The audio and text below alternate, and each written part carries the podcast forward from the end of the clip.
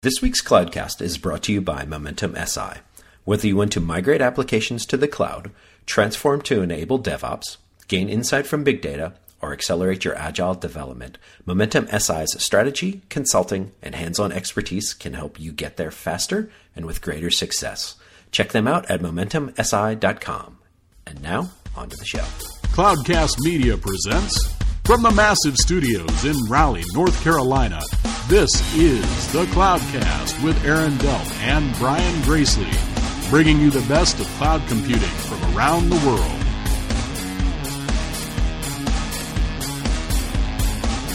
Good morning, good evening, wherever you are, and welcome back to the Cloudcast. We are once again uh, recording live here from Atlanta, here at the OpenStack Summit uh, 2014. Uh, today we're joined by a good friend of the show and sort of longtime co-host, at least for all the OpenStack events, Ken Hui. Welcome back. Welcome. Thank you. I think this is the first time we've co-hosted though. That's right. First with time you and I have so- done one of these. You've done them with Yeah. Aaron a bunch, and um, and so you know you can't do an OpenStack event. We haven't done this in a long time without talking about Rackspace. Uh, you know, sort of co-founder of the of the event, uh, huge presence here. So we're excited. Uh, Troy Toman's here with us, uh, cloud architect and sort of rebel, uh, you know, leader of the Rebel Alliance, I guess, as, of, as of your as of your keynote the other morning. So welcome to the show. Uh, it's glad to be here. Thanks for having me. So, uh, for anybody who, who didn't get to see uh, your keynote or, or the part of the keynote, where did the idea for sort of driving this Rebel Alliance? You know, you sort of stood up and said, "Hey, we're the community is is sort of growing, but it's you know it's it's a community, so it's not a sort of single thing, but you have to organize around it to be big." Like, was it just a natural metaphor, or what were you trying to get across with that? Um, you know, a lot of the messages that, that I was talking about, I, I think, have been, you know, building in me during the years that, that we've been working on OpenStack. So I, th- I think the underlying messages and, and, and the underlying pieces were al- already there. It's, it's almost a, it's almost a, a, an accident that we ended up with the Rebel Alliance. Um, you know, this is sort of the behind the, the behind the scenes stuff. I'd love to tell you that we had all this planned out. We knew how we were going to do it, but we uh, we got to the point where the foundation was sort of like, we need your title. We need the title for what you're going to talk about. And we had some like title of, you know, the planet scale cloud, and we kept looking at these titles we were iterating through and going, man, these sound boring. Yeah. And then somebody, I don't remember who, that was sort of in the group we were working through this with, just goes, what about Rebels or a Rebel Alliance? And we all went like, oh, that's a cool title. Yeah, we'll do that. Yeah. So we threw the title in without even the thought that we would actually use that as a theme. But as we started developing the content and, and going through things, it just started to come out of it, and we realized that you know, well, actually wasn't sort of an accident that the title really fit the underlying messages, and it just it all glued together. So, um, you know, and I, I do think I, for me it was important because there was this underlying idea I wanted to get to about uh, the struggles of being in a kind of co-opetition environment. And, you know, certainly as open source people, we like to brand ourselves as kind of doing it different, being the rebels. Right. But I do think the difference between OpenStack and, and, and just, you know, doing it different is that we're trying to do it different together. Right. And, um, and so it really ended up working really well. And you never know when you walk out in a group like that if you're going to give something and people are just going to laugh it off or really resonate with it. And it's been incredibly gratifying to watch the response. You know, Yeah. even Mark Shuttleworth added a little Star Wars theme in to kind of keep things going on the second day. And so, so, uh, so yeah, it's been, the response is a little bit surprising, but, um, real, really gratifying. Cool. So for anybody who, who doesn't know you, and I'm, we're, we're sitting here, we were talking earlier, you were wearing a, a shirt from, from back in the Bexar, you know, B days, Yeah. and you were around Rackspace before. Give us a little bit of history of how you got involved with, with, with OpenStack and, and how you've been sort of driving it within within Rackspace. So give us kind of the Rackspace perspective on how OpenStack has evolved and, and what your role is and all that stuff.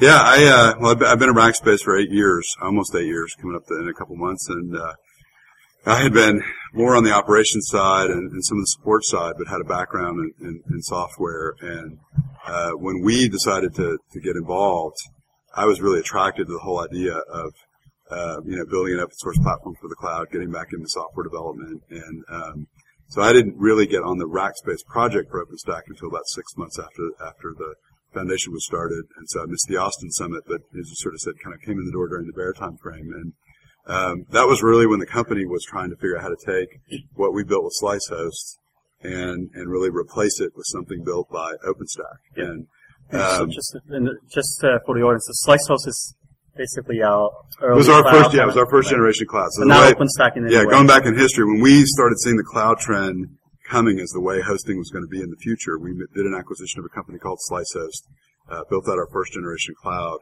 uh, probably expanded that to about, I want to say about 10 times the size of what it was when we bought it, but we started running up against pretty significant scaling challenges. Right. Um, and knew we needed to do a significant restructuring of that code and eventually decided we wanted to rewrite it and then found the NASA guys and said, hey, why don't we re- rewrite together in the open, right? That's sort of the genesis of where this all started. Right. So I come in about six months later, um, started building the team inside of Rackspace that was really going to figure out how to go build this cloud. And, uh, and, you know, we, uh, you know, about 18 months later, we, we were successful in sort of taking some of the code based around the Essex timeframe and launching the first version. And, and we've been iterating and growing. And, you know, we, we've now got, you know, tens of thousands of hypervisors and hundreds of thousands of VMs running. And, uh, you know, it's, it's been really amazing to see how quickly that's all come together. Interesting.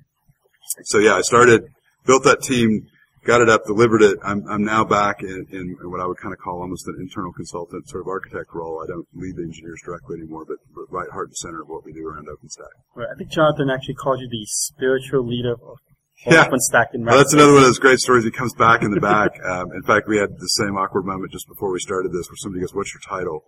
And I'm like, I, you know, I have this, uh, so I go through this whole thing of like, well, I, I kind of do architecture, I kind of do OpenStack, I kind of lead people, but I don't manage people, and I never really know how to explain what my job is. And so I had done this with a, a friend of mine at a partner that we work with, and he had sent an introduction to somebody in his company, and he said, Troy's really sort of the spiritual leader of OpenStack at Rackspace. And I was like, that's actually the best description I've heard. So I told Jonathan that story, and then he turned around and used that in the introduction on stage. So um, it's uh, it sounds a little funny, and but it, it actually is, I, I guess, in some ways what what I do both at Rackspace and you know I'm kind of the Rackspace, I guess, face inside of OpenStack, and so I play both sides of that.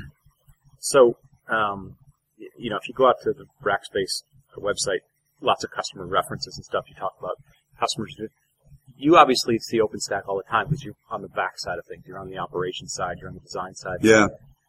Do your customers see OpenStack at all, or do they just see sort of faster resources? And I mean, is that? I mean, that that's the experience they should see, which is just I want to work with Rackspace. You know, I want availability. I want things to go fast. I mean, that's.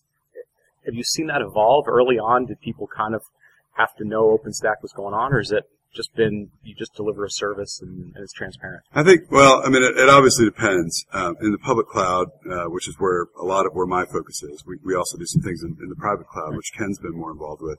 Uh, our private cloud customers obviously will see sometimes more of the underpinnings because often they're running this in their data center and we're Right, co-operating. they're doing a little bit of operation. But certainly the public cloud, um, outside of the fact that people know that and want us to support the OpenStack APIs versus some variant of that, um, they don't really see any of the underpinnings. They just want it to work. Um, and uh, you know, I think that's even to some extent been a lesson for us at Rackspace because when we launched the, the the OpenStack version of the cloud, we started kind of branding the company as the Open Cloud company and thinking, wow, that was going to like really be sexy to people. And we got actually a lot of feedback going. I don't actually care that you're open. I care that right. you know, right. and, and, and, and what I, the way I've sort of started explaining this to people, which I think has been a learning lesson for us at Rackspace is, uh, um, open source is an incredibly power, powerful software development model and it's a, and it's an important strategic selection for us. Right. But we can't confuse that with a brand that people care about. And Right. so our brand and our specialty is, is building a managed cloud with fanatical support. right. Um, if OpenStack allows us to deliver a better one that's more compatible and has more features and moves faster,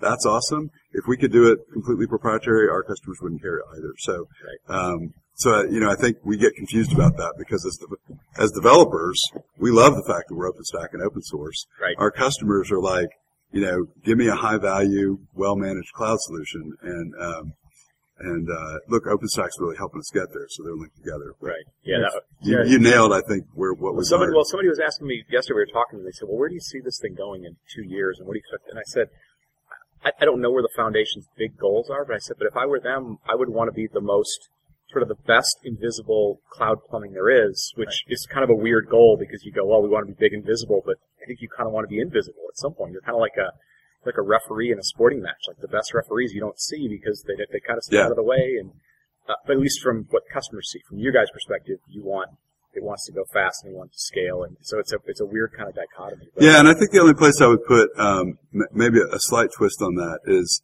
I think people care about this from from the Care about the standpoint of sort of, APIs. yeah, the, the APIs and the compatibility. Yep. Um, so they care about OpenStack from the standpoint they want OpenStack to look the same every time they look at something that's OpenStack. Yep. But they really don't care, and it's interesting because um, so I, I the other thing I do is I'm on I'm on the board of directors for the foundation, and so I've, I've been doing that now for almost two years as well. And um, and so I wear these both, both these hats, and I'll put my my board hat on for a little bit, which is um, it's as we've been going through this definition of core, of, you know, what OpenStack core is. That's been an evolution, I think, for the project because when we started, core was always used like we would say, well, Nova's core, and we'd say Swift is core and Neutron's core, and um, the, the reality that was that actually wasn't very helpful in the outside world um, because you'd say, well, Nova's core, and I run Nova, and guess what? I don't run the floating IPs extension or the security groups extension, but HP does, and and and can install the private cloud that's got a couple of other things that nobody had. Right. And so everybody's running Nova, and everybody's core OpenStack, and it's not compatible to any of the application developers writing against it. That's a problem. Right. So we've actually shifted uh, with the work that's going on in DefCore now to say we're going to make capabilities core, not projects, because there are some parts of Nova that probably should be core, and there's some extensions that people should be able to add, but know that they're not part of the core. Right. And so we've now kind of cataloged the services uh, in, inside of OpenStack and, and bracketed them into these 70 capabilities. And we're ranking and scoring those, and we're going to select some portion of those capabilities and say, these capabilities are part of the core cloud. You should be able to get them anywhere using these API calls and getting predictable behavior. And um, and that's actually resonating a lot more with people because they do want to know that your cloud has some predictable behavior instead of things. I, as, a, as, as an app, or as a vendor of the service, want to know because right now it's a little bit of guesswork. It's like, well, I've decided most people aren't going to want to use floating IPs in the cloud. Yeah. Well, HP decided most people probably are going to. So you're trying to get more to that model like you've seen that, that's come out of like a lot of IETF standards, which is there's mandatory and then there's optional, and you can Yeah, and I, out. I use the analogy of the Linux kernel a lot, right? Which is, you know, certain things reach a level of maturity and, and usage in the Linux community, and they go, you know what, this goes in the kernel, and you know that it's going to be in every kernel. Yeah. Um, and uh, we kind of need that same thing. And um, and look, we need to innovate because this stuff's moving fast. Right. And nobody knows what the cloud's going to look like in four or five years. So that's it's an important part of what we're doing. Yeah. Okay, so can you talk a little bit? So why is that important? Particularly um, having you know, understanding those core capabilities. Is it more for the developers? Is it for the people implementing the the, the cloud platform? I think it's for both. Um, and I uh, so I'll just so I don't confuse people. We terminology is always a tricky thing. So when I talk about OpenStack, when I talk about developer, I'm usually talking about the people building OpenStack. Right. And when I talk about users of OpenStack, I usually mean application developers using the APIs. Um, and so I think it's important for the user and for the provider. I think the user and you know the person writing and consuming OpenStack APIs, uh, they need to have this predictable interface that they, they talk to and connect with. Uh, service providers need to know, like I feel like I'm hitting a moving target right now, which is I've got to guess whether my feature set's going to be the compatible set or not. And I make a guess, and HP makes a guess, and that's honestly a little bit of what happened in the Unix world. Right. I'd much rather see mimic, you know, mimic what Linux learned from from Unix and, and move that way. Um, and so I, I core ends up benefiting everybody if we do it right. No, that makes that makes sense because at the end of the day, if you're Rackspace, you, you want to attract a ton of customers, but or any service provider, but you don't necessarily want to have to care what they're doing. And the last thing you want to happen is, you know, if you're going to drive fanatical support, is them to go, I got to call you all the time because your API changed, and hence my application somewhere downstream that you have no idea about potentially breaks or gets mangled or something. So yeah, no, I, I can see where that's now. Now, how will you guys communicate that? Because I know there's sort of this DefCore project going on, but like overall, how will you communicate that out to people of you know what's core, what's mandatory, what's what, how do you how do you make sure that this huge community understands all that? Well, it, it's, it is a huge community, and, and it's composed of a lot of engineers Right. who, don't, who don't like ambiguity. So we're Right. trying to we're trying to acknowledge that. Um, we're we're taking a very very data driven approach. Um, so that so the thing we did at the Hong Kong summit was sort of agree to the principles behind deciding core, and a couple of those key principles are that um, this, this is going to be driven by a series of must pass tests. So you are actually going to be able to take some code, aim it at an OpenStack instance, and either you pass the test or you don't. Okay. So it's going to be very black and white. There's going to be no like, oh, you get a rating and a 71 you're in and a 70 you're out. It's going to be like you're in or you're out. And it's sort Um, of self self certified, and then it goes into the sort of the continuous integration builds. Is that Uh, well, no, actually, so what we're starting with is the tests that are in the, con- the continuous integration builds. okay? So the very starting point is we're actually going to use the existing Tempest project, which is part of the Open, uh, OpenStack QA program, um, and that's where we're getting all this definition of what. So every test that's in Tempest that runs through the gate every time a check-in is made is a candidate to essentially be an identified capability. Okay. Now, for sanity, we took the 700 Tempest tests we have today, and we sort of bracket, bracketed them into these 70, cap- 70 capabilities. Um, but what you'll do is, we'll, so we're building now a tool. Um, we call it the RefStack project, and so uh, and you know because we got to have cool names when we do projects. So RefStack was the starting point, um, and you'll love this is my favorite one. So they're building a Docker container that has Tempest and all the stuff that needs to run it. So that basically, if you can run Docker on a box, you'll be able to run the tool to run the test and give you the report. So that's Tempest in a container, or like we like to say, Tempest in a teacup. So the project's called Teacup. Okay. So if you hear about Teacup, that's why it's Tempest in a container. Um, so, you know, hopefully it's very simple to say, look, if you can run containers, you can run the test. You'll download this tool, you'll run the test, and it'll come up and say you passed or you didn't. It's black and white, no. Black and white. Um, and, um, and Does then, it do it by project or, or the entire? Is it just no, right now it's everything. So we're, Okay. we're, we're thinking about this as all of OpenStack. And, and Yeah. this is why it gets complicated. We may want to talk about that, but I'll stick to, right now it's, it's all projects. Now, Yeah. the reality is the criteria we're using to score things, right, which are things about, you know, is it widely deployed and used? Um, is it, does it match to the TC long-term direction for the project?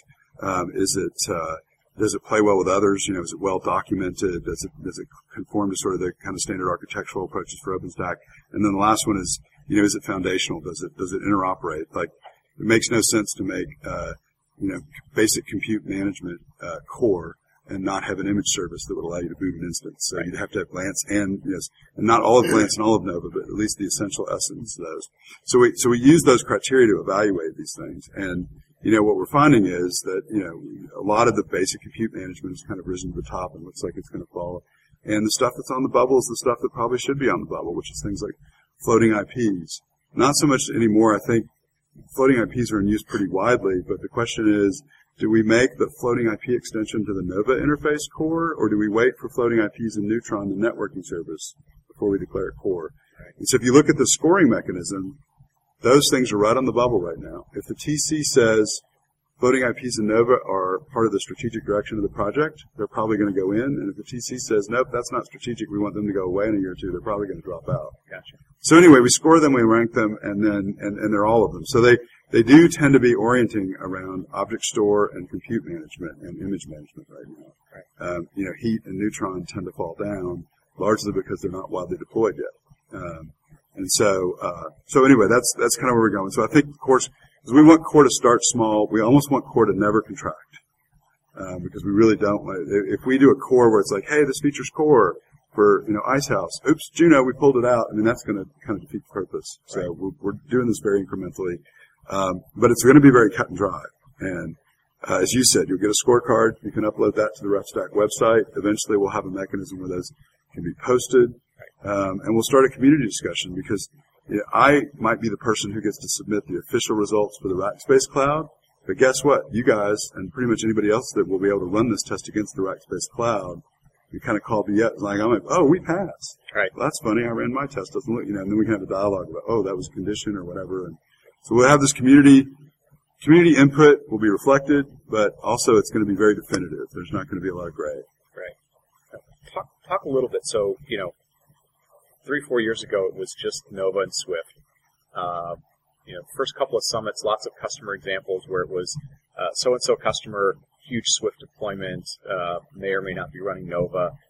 Now, the now OpenStack as a whole is almost multiple dozens of projects. I mean, you've got you know some experimental Yeah. and some core, and there's a little bit of debate with people who where you go, well, what is core anymore? What if I what if it's Nova plus Cinder, or what if it's is it should be all of them? Like, what's the what's the thinking about you know what, what should OpenStack be? Should I be able to sort of pick and choose projects as I need to, or uh, you know, how much do I have? I mean, obviously you got to have a few things to be core so you can authenticate, and like you said, images go with Nova. But what's the, the kind of broader thinking around around that kind of d- debate? Whether it should be all part, you know. Right, an example of that yeah. would be like Trove, right, which is a database as a service. Yes. It's that core to OpenStack, but it's called an integrated project. So it's, it's, it's not just a surrounding project, it's actually in the, Yeah. So what do I do if I have an application that doesn't want to use Trove but might want to use a bunch of the other elements? Should that be Yeah. get a Well, this is where I think, um, you know, this is where we're going to have to evolve and, and get a little more sophisticated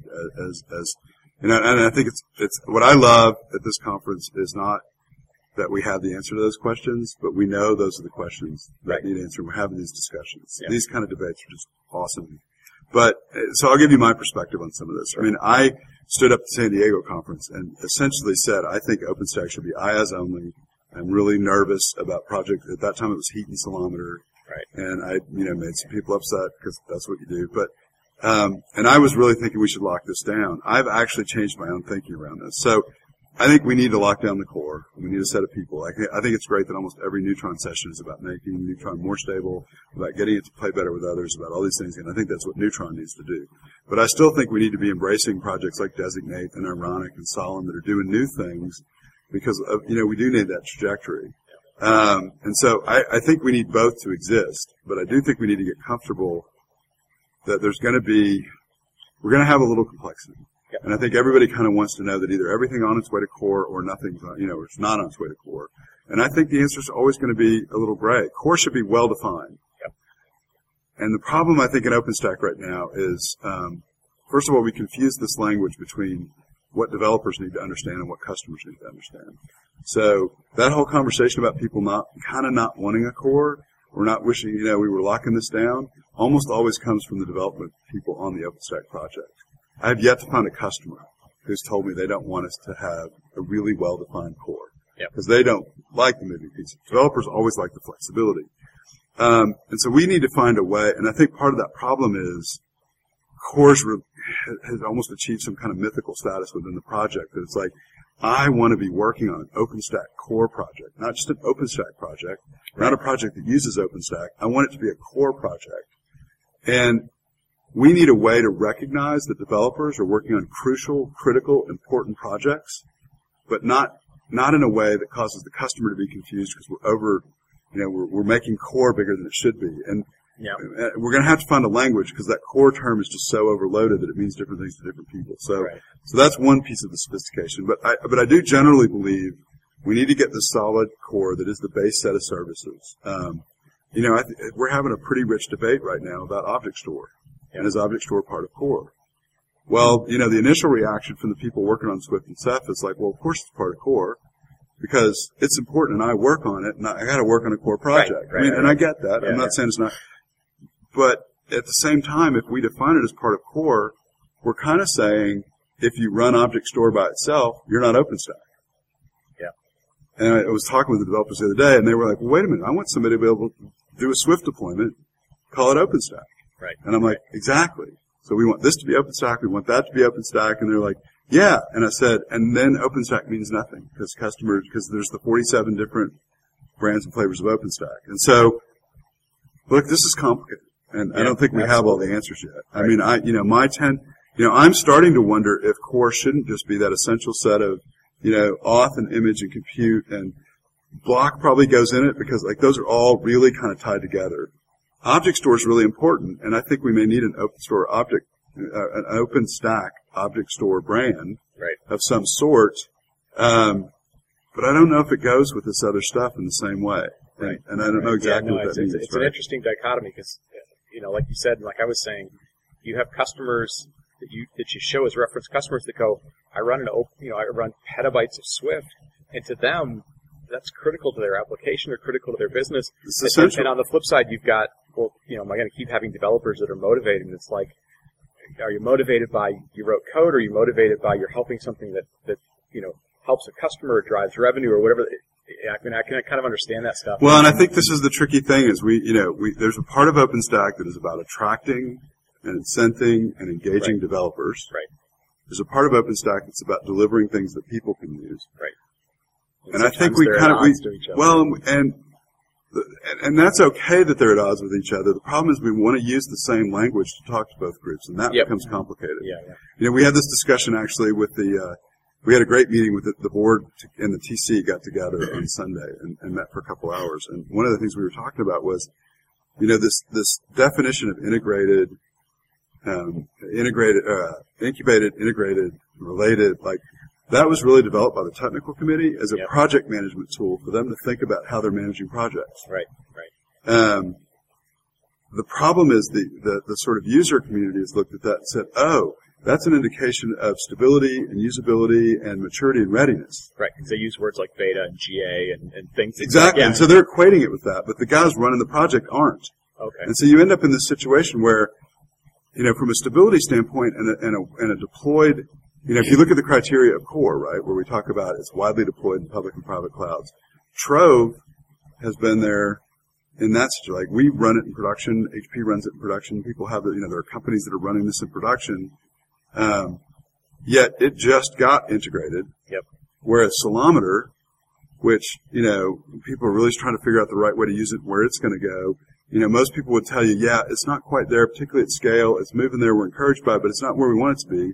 So in a way, Ceilometer is less mature, even though it's been integrated longer, Yeah. just because it went through the gates of a project. And so we were actually having this discussion. It's like we need to think of a different way to communicate to customers what maturity levels are, because without us doing it explicitly, they're implicitly trying to derive it. I mean, I, I know companies, I'll talk to them, they're well, we won't run that project until it's integrated. Right, right. Well, we, like, we, yeah. we, you know, when I wear my other hat, I'm on the vendor side. We have plenty of customers who you're excited because you rolled out some new piece of code or some new thing, and they'll go, "Yeah, but it's in whatever you guys call your early stage. We always wait until it goes into GA," and you're like, "That'll be a year from now," and, you, and, you, and you're like, oh, "I'm excited that it's out the door and it's ready," and it's like they're like, "No, no, no. You know, stability is more important to me." And Yeah. you, you know, it's, It's- it's, that, it's that it's- weird it- set of emotions of like, "Oh, you should use it now. It's it's good. Trust me, we've done Yeah. testing on it." And no, it's yeah, that's it's not a unique requirement, but I can see where you guys having an involvement not just with customers because that's what vendors sort of see, but you've got the developer side of it. and Trying to match those can be super complicated.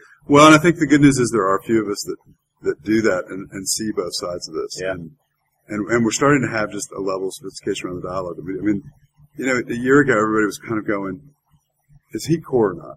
Yeah, yeah, yeah. And now we're sitting there going, well, you know, or is orchestration capabilities core or not? I don't know. Let's go think about that, right? But we're getting down to a different level. Um, and, uh, you know, we're, we're having the discussion, uh, we had the discussion in the, in the board meeting about, um, you know, if you think about Object Store, let's assume, let's assume the Object Store APIs are core. Yeah. And right now, most of them would score where they would be. Well, there's another element of DefCore, which we, we put in there, which is designated code. So the, there's a combination of you have to pass the API test, but you have to run at least some portions of what OpenStack's producing. Right. Um, and that was really important to a lot of people because we want anybody using the brand to be involved in the projects. We just don't want somebody going, oh, there's a spec, I implemented, I get to call it OpenStack, I've never been to a summit, never talked to a developer. So that's a good goal. This becomes tricky when you get to things like Keystone and Swift, for instance, um, where there are a lot of really important, really useful production deployments that don't use the source code that OpenStack produces. For instance, we we at Rackspace don't currently run Keystone. We've made a commitment to run that uh, by the end of the year. We just have implemented the Keystone API on top of our existing auth system. Yeah. Um, and so does that mean if the auth APIs are core and we're not running the Keystone code that we're no longer OpenStack? Right. Or, uh, and, and, and actually the Keystone PTL has said there's no designated code for Keystone. Like this, this is an issue that hasn't worked itself out. So I'm fine right now if it's APIs. We may in the future, and I think people hope as more people get on Keystone and it scales well and that types of thing, that'll probably start to include the code. But for now, they're okay not doing it. Right. You know, on the object store side, we've got a bit of a dilemma um, because you've got Swift and the Swift APIs, but then you've got Ceph with the Swift APIs. Yep. And so there's a big debate. The the Swift team really wants some designated code from Swift. But if we make that decision, Yeah, it's a large number of distribution and deployments on OpenStack technically wouldn't be able to use the brand anymore because they're using Ceph. Yeah. And that's really that's really not the intent of what we're trying to do. And so I think we're going to find a different way.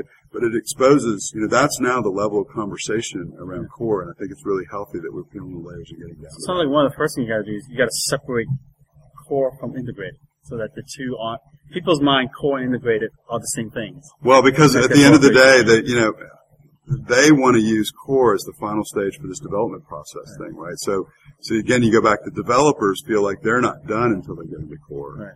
And part of what I'm trying to do is get people to realize some really important open OpenStack projects probably never should be in core uh, for a variety of reasons. Um, although to be safe, I, you know, for those of you who saw, you know, anybody saw my presentation on Monday, I was not implying that all the projects in my, you know, great ecosystem bubble should never be core. Yeah. A couple people, you know, the ironic guys, you know, immediately thought I was trying to say ironic should never be core. And I'm, I'm just, I think it's like everybody else. It's a spreadsheet. It's data driven. You get enough users, you get enough deployments. Ironic gets to be core just like everybody else. But it might be two, let's say it's two years before some project gets into core. We can't confuse that with the fact that that project's not essential. Um, you know, Ironic is a good example. We, we are doing some really cool things around that project and really diving into it. We think it's hugely important. Right. Um, but I'm not going to make bare the case it should be bare core. metal provision, Yeah, the bare, bare metal. That's a, uh, yeah, that's another one of those great names, like a bare metal cloud. Ironic, really Right. great code names. Yeah, yeah, yeah. So let, let's shift gears real quick, and, and we'll sort of make this one of the last questions because we're getting, uh, you know, a bit longer. So, a lot of folks uh, beginning to use OpenStack. You guys have been using it for a long time, both as a you know, development group, but as a you know, operator and user. What what are the top two, three sort of lessons you guys have learned as you've gone from you know the early SliceHost days and just Nova and Swift to you know, we were talking about earlier, like scaling this to you know, tens of thousands of ports and VMs, and I mean, without getting into tons of like, if I'm looking at this and I'm going, cool, I'm thinking about running this. What are the lessons that you guys have learned that you can kind of pass along to people, especially growing it at scale and so forth? What are the what are the real hard areas to get smart about? Well, I think you know we've we we've certainly you know been big proponents of kind of a more continuous delivery model. Um, we uh, you know, started off really trying to deploy about every two weeks. We're probably deploying more like every 30 to 60 days, but we're certainly not trying to track to the six month releases. Yeah.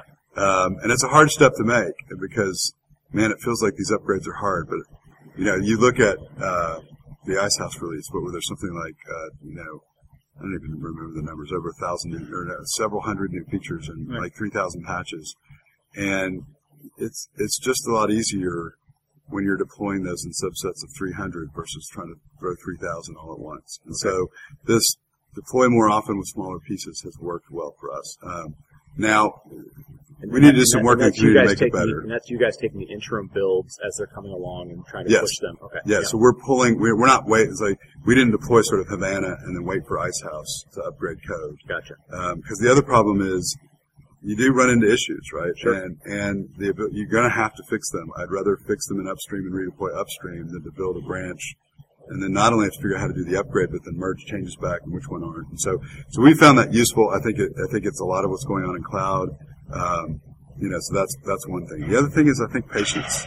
Yeah. Um, we all get confused because of what happens in the consumer internet that everything ought to go big and huge and be solved and figured out in a short period of time or you're a failure. I mean, I, think that's a cultural thing. And I think our impatience with OpenStack and, and even in our own case, um, we just, we have this tendency to overestimate what we can do in the short run and, and, and ignore how much gets done in the long run. And Right. I think being patient with yourself, uh, during this process. This is a fundamental transformation for everybody Yep. whether you're an enterprise or service provider, it is a fundamental change in how it works. Um, and look, we've got to work at it every day, but we got to realize that almost every fundamental transition in the industry is taking 10 years. This one's not going to be any different. Right. And I'm actually really encouraged by the discussions I'm having here. This is the first summit where I didn't feel like I had to become in and be defensive that we weren't moving fast enough. Um, because I think people are starting to realize now that you know, just just because I can go spin up a server on Amazon tomorrow doesn't mean that all of my infrastructure is going to be cloud enabled tomorrow, regardless of who I who I use it for. Right, and I right. think I think that's probably the other thing. It's just uh, it's a lot of hard work. Um, it's a marathon. Don't expect to finish it, you know, in a short period of time. Pace yourself and be okay with that. Yeah, no, that makes sense because you're, I mean, you're you're running in parallel, people learning stuff, and the code being built, and and uh, no, it makes a ton of sense. Well, you have to. I mean, I guess the underlying message to all this is you can't ignore the people side of this. Absolutely. Uh, honestly, the, some of the code stuff we do with OpenStack is the easiest part of this. Um, and, and I, you know, I, I have this conversation with people all the time about DevOps. Um, and there's been some good writings lately on, on the internet. You know, follow my Twitter stream. I'll point you to a few. But um, you know, I think this essence of DevOps is really getting a common understanding between the ops and the dev guys, right? Because for so long we've had devs throw code over the wall. The ops guys think they have no choice but to just suck it up, take it, patch and band it around it. Never tell the dev guys that anything was broken. And you know, you look, you get things like Ansible and SaltStack and Puppet and Chef because those guys started talking, and that's really what DevOps is about. And so I, I think getting the realization that you know things like patience and learning and transformational pieces are, you know, we can't solve this with with technology alone. We got to do the people side, and that's yep. probably been the most under, important and least understood part of the transformation of Rackspace. Yeah, good.